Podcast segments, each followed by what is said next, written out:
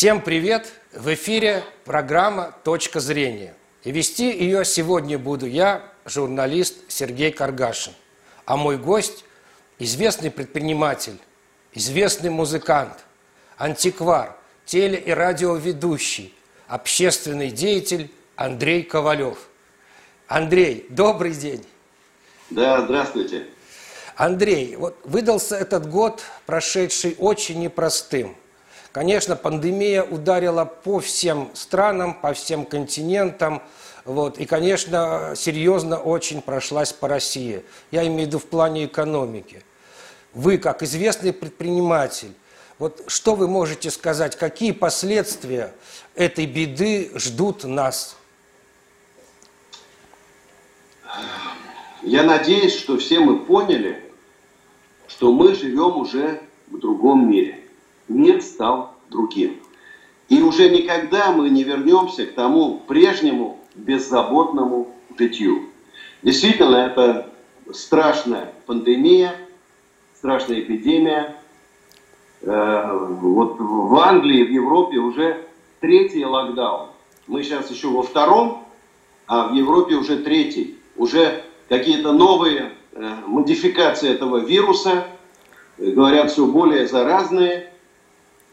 Поэтому мы должны привыкнуть к состоянию, в котором мы всегда опасаемся за свое здоровье. Кстати, я всегда удивлялся, когда видел на Старом Арбате делегации там, экскурсии китайцев, японцев, там процентов 15-20 всегда были в масках.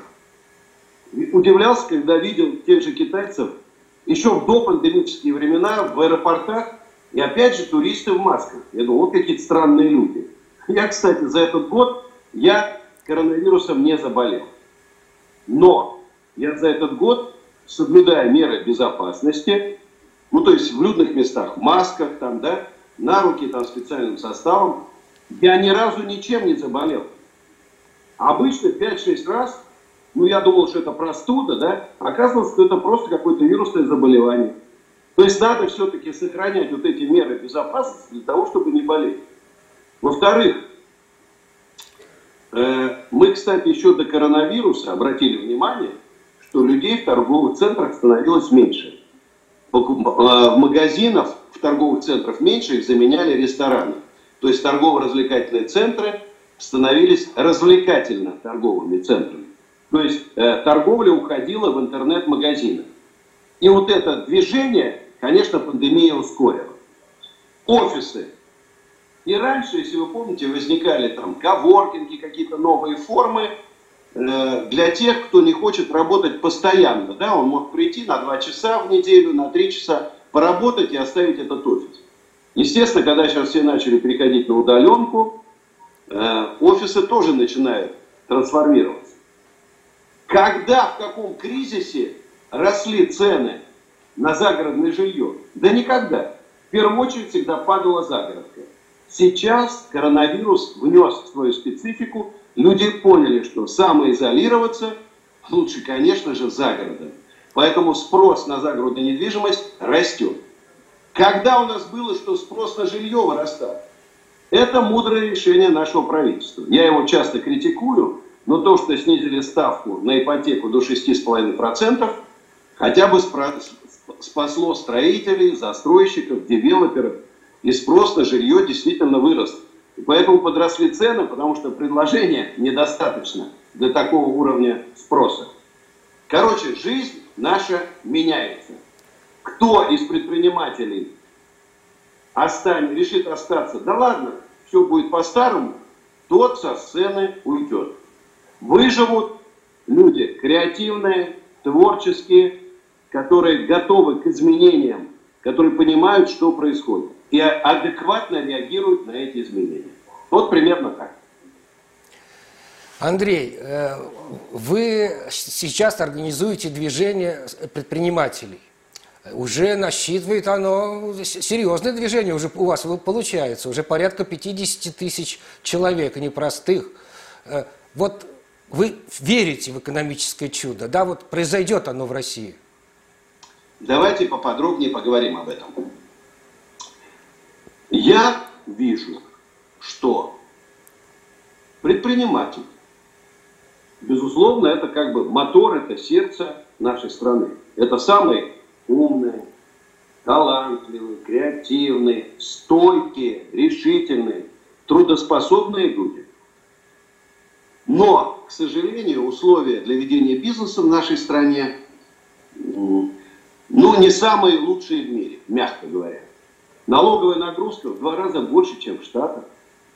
Я не буду говорить про административное давление, да, возможность рейдерских захватов, уголовных дел незаконных.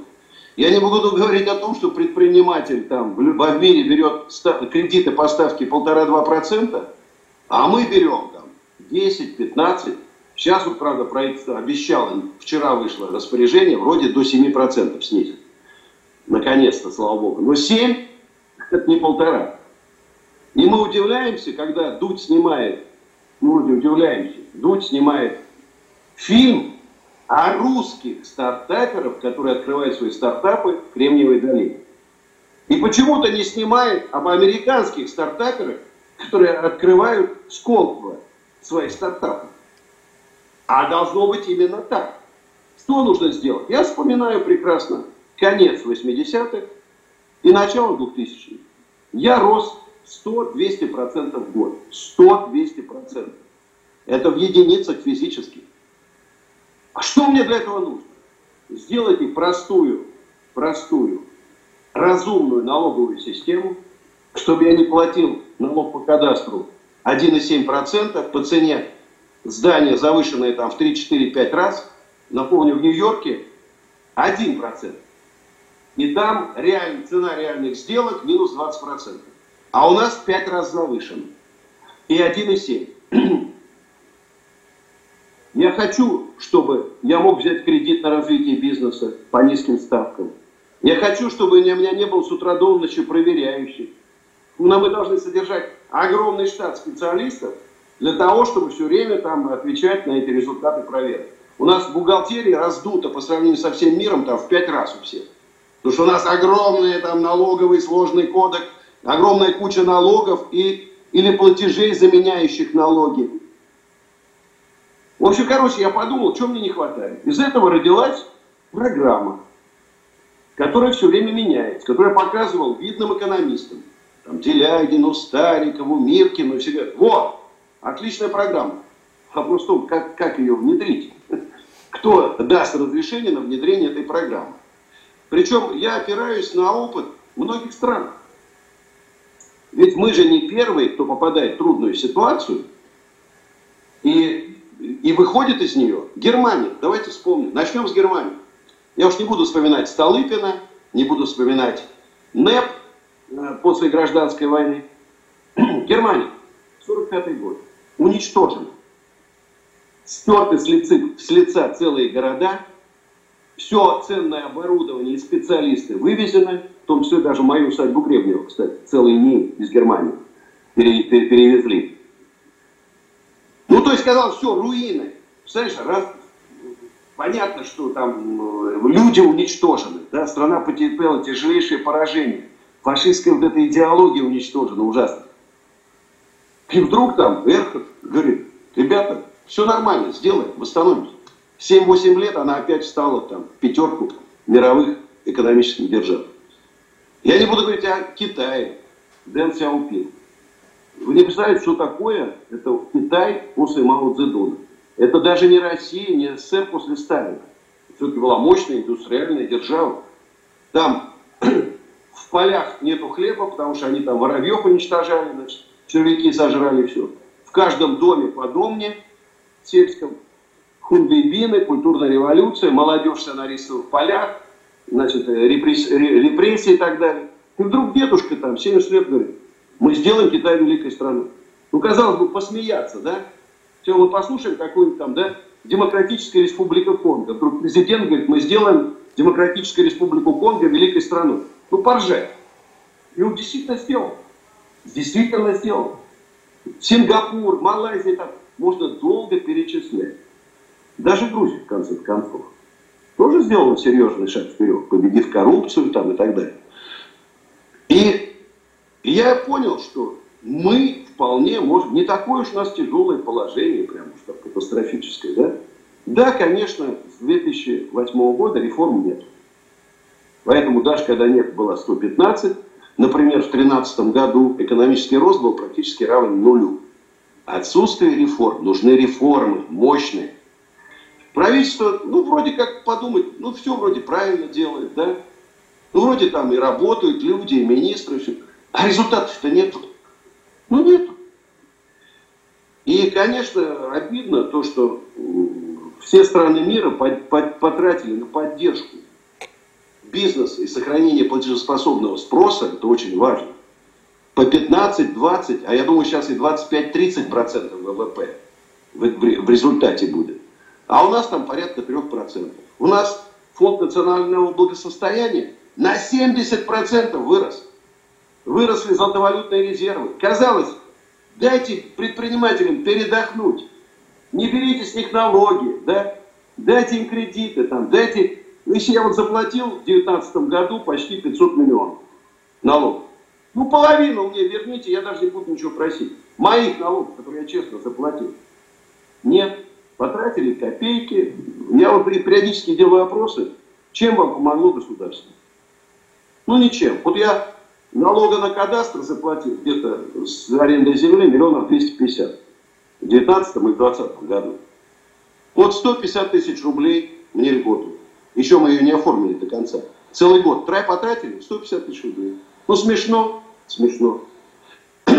Поэтому надо вот этот общую такую парадигму направленную на удушение бизнеса, на помойку. И новое это должен быть мощная поддержка предпринимательства. Моя программа, в ней много пунктов, и вот она просто вот берете ее и делаете. Вот не надо ничего там, ну, подшлифовать, подправить, как всегда бывает. Брать ее на вооружение и просто делать прям А как, сде- как, как сделать так, чтобы власть взяла на вооружение вашу программу и начала... О, вот как это сделать? Важный вопрос. Значит, причем, смотрите, мы же видим, что происходит в нашей стране. Куштау, Шиес, Хабаровск, да, вокруг нас Белоруссия, Киргизия. Мы, я уж про Америку промолчу, что там происходит. Значит, нам это нужно? Нам это не нужно.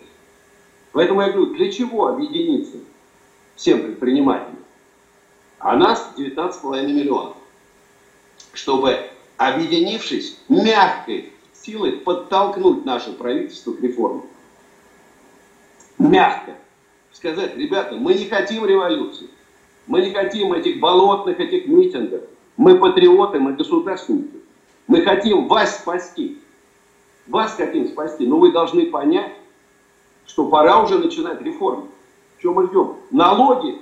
Был НДС-16, глупый налог абсолютно, бездарный. 16, потом 18, теперь уже 20. Значит, растут все налоги. Бизнес падает, а налоги растут. Это неправильно. Да, Андрей, неправильно. Андрей, вот еще у меня какой вопрос возник. А ведь долгое время вы э, входили во власть, занимали серьезные должности трех министерствах и даже были заместителем министра лесной промышленности. Вам это что-то дало? Ну, смотрите, конечно, я прекрасно понимаю, как работает крупный бизнес, как работает экономика. Я понимаю, как устроен государственный аппарат. Когда я вижу программу правительства, я понимаю, как она сделана, и почему она так убого выглядит. Мне все это понятно. Кстати, хочу напомнить, кто хочет вступить в наше движение, сайт роспред.ру, там есть программа, манифест, и там можно прям записаться. И там же ссылки на наши телеграм-каналы, где идет обсуждение этой программы, довольно бурно. Мы перешли к очередному этапу, э, к регистрации в Минюсте нашего движения э, в 43 регионах как минимум 4 участника. Вот мы сейчас создаем эти группы в разных регионах. У меня каждый день переговоры, ну пока по скайпу, там, по зуму. И я думаю, что к весне мы уже зарегистрируем. В середине июля я хочу в усадьбе Гребнев, как раз я сейчас удачно 100 гектаров поле прикупил. Значит, на этом поле минимум 100 тысяч предпринимателей должно собраться. Минимум 100 тысяч. Еще раз скажу, Значит, и некоторые Андрей Аркадьевич, а вы не боитесь, что власть сейчас вас... Не боюсь. Программа наша, в ней все правильно. Там нет призывов к свержению власти. Там нет призывов к революции. Там только, я говорю, хорошее. Поэтому, кстати, вот я сейчас интервью беру, там брал у Жириновского, брал у Миронова, скоро у Зюганова, у Володина. И все, как один говорит, слушайте, мы поддерживаем, давайте, я готов выступить у вас. Мне очень понравилась вот последняя беседа с Мироновым, прям, мы прям единомышленники. Я смотрю с удовольствием за тем, что говорит Матвиенко. Она тоже говорит, снижайте налоги, убирайте государственное регулирование. То есть многие люди во власти, ведь они правильно абсолютно мыслят. Вот теперь только осталось как-то это усилие эти соединить на, на основе моей программы. Вот скромно так заявляю. Андрей, я сейчас хочу сделать некое лирическое отступление. У вас на сайте выложены жизненные принципы Андрея Ковалева. И очень интересные принципы, главное, очень правильные. Я ну, хочу... Ну, им, наверное, уже больше 10 лет этим принципам. Вот. 12, и, может. Да. И я хотел бы не все, но часть из них сейчас э, озвучить. Верить в Бога, любить Россию и служить России – не воровать, быть порядочным и честным. Национальность человека не имеет значения. Если дал Бог любить, любить без тормозов. Всегда учиться. Деньги – важная вещь, но не главное в жизни. Помогать слабым и делать хорошие дела. Ну и далее по списку, что называется. Но ведь все правильно, все в десятку. Вам самим удается жизнь жить по этим вашим жизненным принципам? Да. Э. Вы знаете, нету ни одного человека, который может сказать, что Ковалев его обманул. Нету ни одного человека, который может сказать, что он дал Ковалеву взятку. Ну, когда я работал в государственной структуре. Никогда. И вы знаете, вот, вот это честное имя, которое я заработал десятилетиями, авторитет, конечно, сейчас в моей работе мне помогает. Это без сомнения. Андрей, у вас есть свой собственный YouTube-канал. Раньше он назывался «Осенизатор». Сейчас э, вы обсуждаете, э, ну, хотите сменить название, предлагаете другие варианты. Это значит, что канал и содержание свое поменяет. Он потому что канал четко разоблачал мошенников, боролся со, со злом. Напра- направленность а это остается? Конечно. Знаете, просто мы сталкиваемся с такими проблемами, когда мы обращаемся там ну, каким-то государственным деятелям, э, к их пресс там секретарям. Здравствуйте, YouTube канал Осенизатор. Хотели бы взять интервью? Какой, какой канал Осенизатор? Знаешь, ну когда YouTube канал Андрей Ковалев, все понятно. Ну, Поэтому Андрей будет, Ковалев всего, это уже Андрей бренд. Ковалев. Да, это бренд, а мой, это имя. У меня есть такой YouTube канал Андрей Ковалев, мы его сделаем. Андрей Ковалев творчество. Там, где мои клипы, концерты. Андрей Ковалев творчество. Вот так и будет. Но это отличная идея. А вот теперь давайте поговорим о творчестве. Вы автор э, порядка 800 песен. У вас 5 э, стихотворных сборников. Вот скажите, э, вообще, ну, как это все произошло? Вдруг, почему вы стали писать и сочинять? Ну, смотрите, вырос я в такой, конечно, скажем так, странной семье, где папа полковник, советская армия, а мама пела в Большом театре. И, конечно, музыка всегда была в моей жизни, там, музыкальная школа имени Дунаевского, там, готовился к поступлению в училище при консерватории. ну, мотоцикл, там все поменялось. И вот я, это где-то лет 20 назад, влюбился. Прям так влюбился там. Бессонные ночи, переживания, мучения. И мне хотелось произвести впечатление. И вот я начал петь. Пел чужие песни сначала. Любимого Талькова мной там, Цоя. И вдруг ночью, вот как раз вот в этих самых переживаниях, я вдруг написал песню. На следующей ночи написал 19 песен за ночь. И с тех пор не могу остановиться. Пишу, пишу, пишу. Песни, стихи, песни, стихи. Ну, вы... И творчество действительно, это не то, что это какая-то часть моей жизни, это моя жизнь.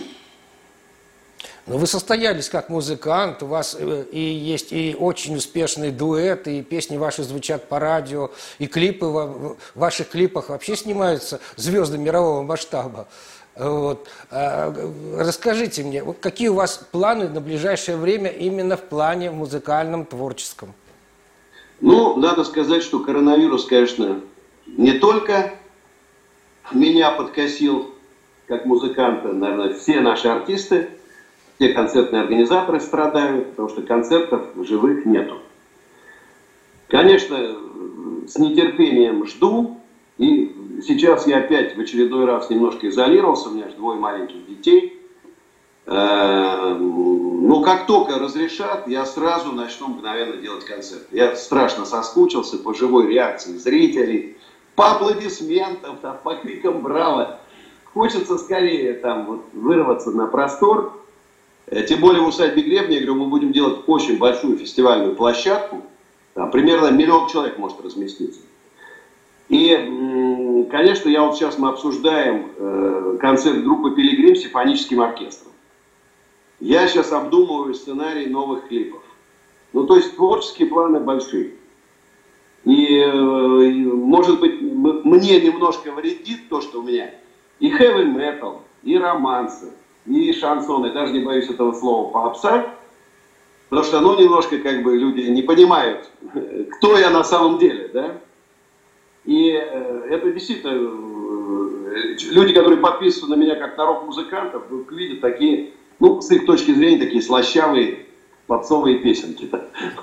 Ну, и металлисты говорят, что, что, что, что так, Ковалев, ты же рок-музыкант, какой дуэт с Катей Лель, о чем ты говоришь?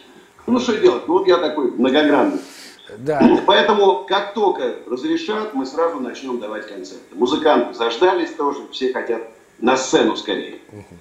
Андрей, а ведь э, вашей э, бурной, э, яркой жизни был и такой этап, когда вы были депутатом Московской городской думы. И да? вы очень запомнились. Вы, ваша борьба с э, пиратством музыкальным, э, вы хотели э, э, продвинуть закон, чтобы нельзя исполнять было песни под фонограммы. Но, к сожалению, это было не в компетенции городской думы, это компетенция Государственной думы. Вот э, вообще, вы планируете какие-то дальнейшие шаги в этом направлении вообще? Ну, скажу честно, что, конечно, моя вот такая бурная общественная деятельность, естественно, привлекла к себе внимание разных политических сил. Я действительно встречаюсь со многими политическими деятелями. Есть предложение пойти на выборы в Госдуму. Надо думать. Конечно, с одной стороны, это, естественно, это больше возможностей вот для той же борьбы с мошенниками, которые вы вспоминали. Но это и серьезное ограничение. Поэтому вот надо, надо подумать, надо серьезно подумать. Я думаю... И потом я ведь э, для меня, ну вот Москва, Московская область, да, это два региона, в которых я живу. Если мне предложат какой-нибудь, ну, от какой-нибудь дальней губернии, а такие предложения уже есть, но это, ну, это будет неправильно. Знаешь. Конечно, да, я родился в Москве, отец родом из Омска, мама там из Пактулы, э, но моя жизнь, вот Москва, Московская вы знаете, я даже уже давно перестал за границу летать. настолько, стал настолько патриотом, что уже только Москва, Московская область. Все. Ну, раньше, конечно, и много концертов было по другим регионам. Сейчас, кстати, вот в связи с созданием общероссийского движения предпринимателей, опять же, как только будет возможность, я, конечно, объеду все крупные регионы. Это точно совершенно. Я уже вижу, так, знаете, бизнес-лекция, конечно, бесплатно, разумеется. Я бизнес-волонтер. Э, слет предпринимателей и, наверное, финал мой концерт. Наверное, вот так представляю. Ну, я... ну и, разумеется, встречу, наверное, с главой региона, с губернатором, обсуждение совместных действий. Я, кстати, вижу, что мы уже сейчас же изучаем ситуацию. Есть регионы, где просто потрясающе идет работа с предпринимателями. Удмуртия, например, да? Московская область. Кстати, вот отсутствие информации тоже вредит определенным образом. Но вот я с удивлением недавно узнал, что, оказывается, Московская область Если вы хотите открыть, например, коптильный цех, вам дадут 5 миллионов безвозвратных дотаций. Безвозвратных. На 5 миллионов, поверьте мне, можно сделать цех. Когда объединятся 10 вот таких производителей в кооператив, им дадут еще 50-70 миллионов. Безвозвратных. Это можно хороший такой маленький торговый центр сделать, где их продукция будет продавалась. А об этом никто не знает. Ну, Андрей, для меня это сейчас э, откровение такое, первый вот раз такое услышал. Я хочу да. Бегребнева-то и развернуть. Андрей, а вот вопрос, вот, э, может быть, кто-то не знает, вот для наших э, зрителей, расскажите, вот что такое Гребнево, почему вдруг вы решили вот эту историческую усадьбу из руин восстановить, почему вас потянуло в эту сторону? Ну, во-первых, усадьба Гребнева – это вся история нашей страны. Первый известный владелец Мурза Чек, э, тот, кто основал Ипатьевский монастырь, он ее получил за свои заслуги – от Ивана Калиты. Там через территорию усадьбы шли войска Дмитрия Донского. А князь Владимир Храбрый, владелец усадьбы, был вместе с Боброком в засадном полку. Князь Дмитрий Трубецкой, владелец усадьбы, освободил Москву от поляков. Ну, как всегда у нас бывает, памятник поставили другим, но это уже отдельная история. Тут можно долго спорить. Ну, в общем, потрясающие там князья Трубецкие, Голицыны и так далее, и так далее. Э, история началась, я искал дом для сына, значит, и бабушка не хотела жить в Москве, хотела за городом, и случайно наткнулся на это объявление. Съездил, посмотрел, ужаснулся, ну, я же профессиональный строитель, в общем-то, я понимаю. Ну, там сразу видно, что минимум меньше двух миллиардов тут э, реставрации не обойдешься. А, а отдача будет, ну, скажем так, мягко говоря, невелика. И я год думал. А потом, знаете, какое тут сердце не выдержало. Чуть я, знаешь, приехал очередно еще раз. Посмотрел и понял, что если я не куплю, ей конец. Все. И я купил. И вы знаете, прошло там месяц я познакомился с отцом Иоанном, настоятелем двух наших древненских храмов, и оказалось, что отец Иоанн учился в реставрационном колледже, который основал мой отец. Представляете? Да, мир тесен. И там огромное количество прям таких знаков. Ну, 7 июня, день святых щелковских новомучеников, она в Щелковском районе находится усадьба, это мой день рождения. Ну, то есть я четко видел, что Господь дал мне задание восстановить усадьбу Гребнева. И, конечно, я скажу честно, что с каждым месяцем я все, мои задачи все становятся глобальнее, глобальнее, глобальнее.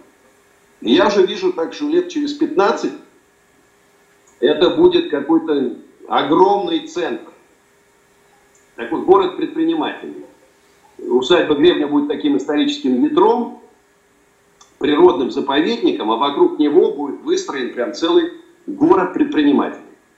Вот я уже вот так мыслю. Дай Бог, я пожелаю, чтобы все, все ваши задумки сбылись. Я понимаю, насколько это все сложно в нашем непростом мире, в нашей России, но я искренне желаю, чтобы у вас все получилось.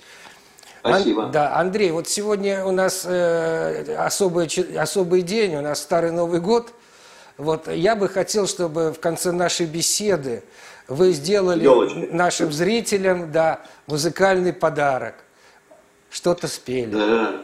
У меня есть такая веселая песенка, называется песенка Деда Мороза. Мы ее с Сашей Протчик спели много-много лет назад.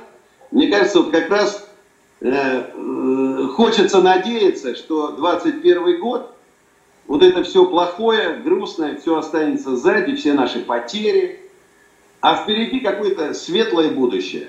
Вот хочется в это верить. Поэтому я хочу пожелать всем нашим зрителям, ну, конечно, здоровья в первую очередь, здоровья, стойкости, чтобы близкие были с вами вместе. Конечно, наверное, сейчас нам очень важно объединиться. Как всегда, наш русский народ перед лицом беды, войны, несчастья всегда объединялся и сплачивался. Вот сейчас надо, конечно, сплотиться всем вместе. Ну и, друзья, счастья людей, побольше детей. Отлично.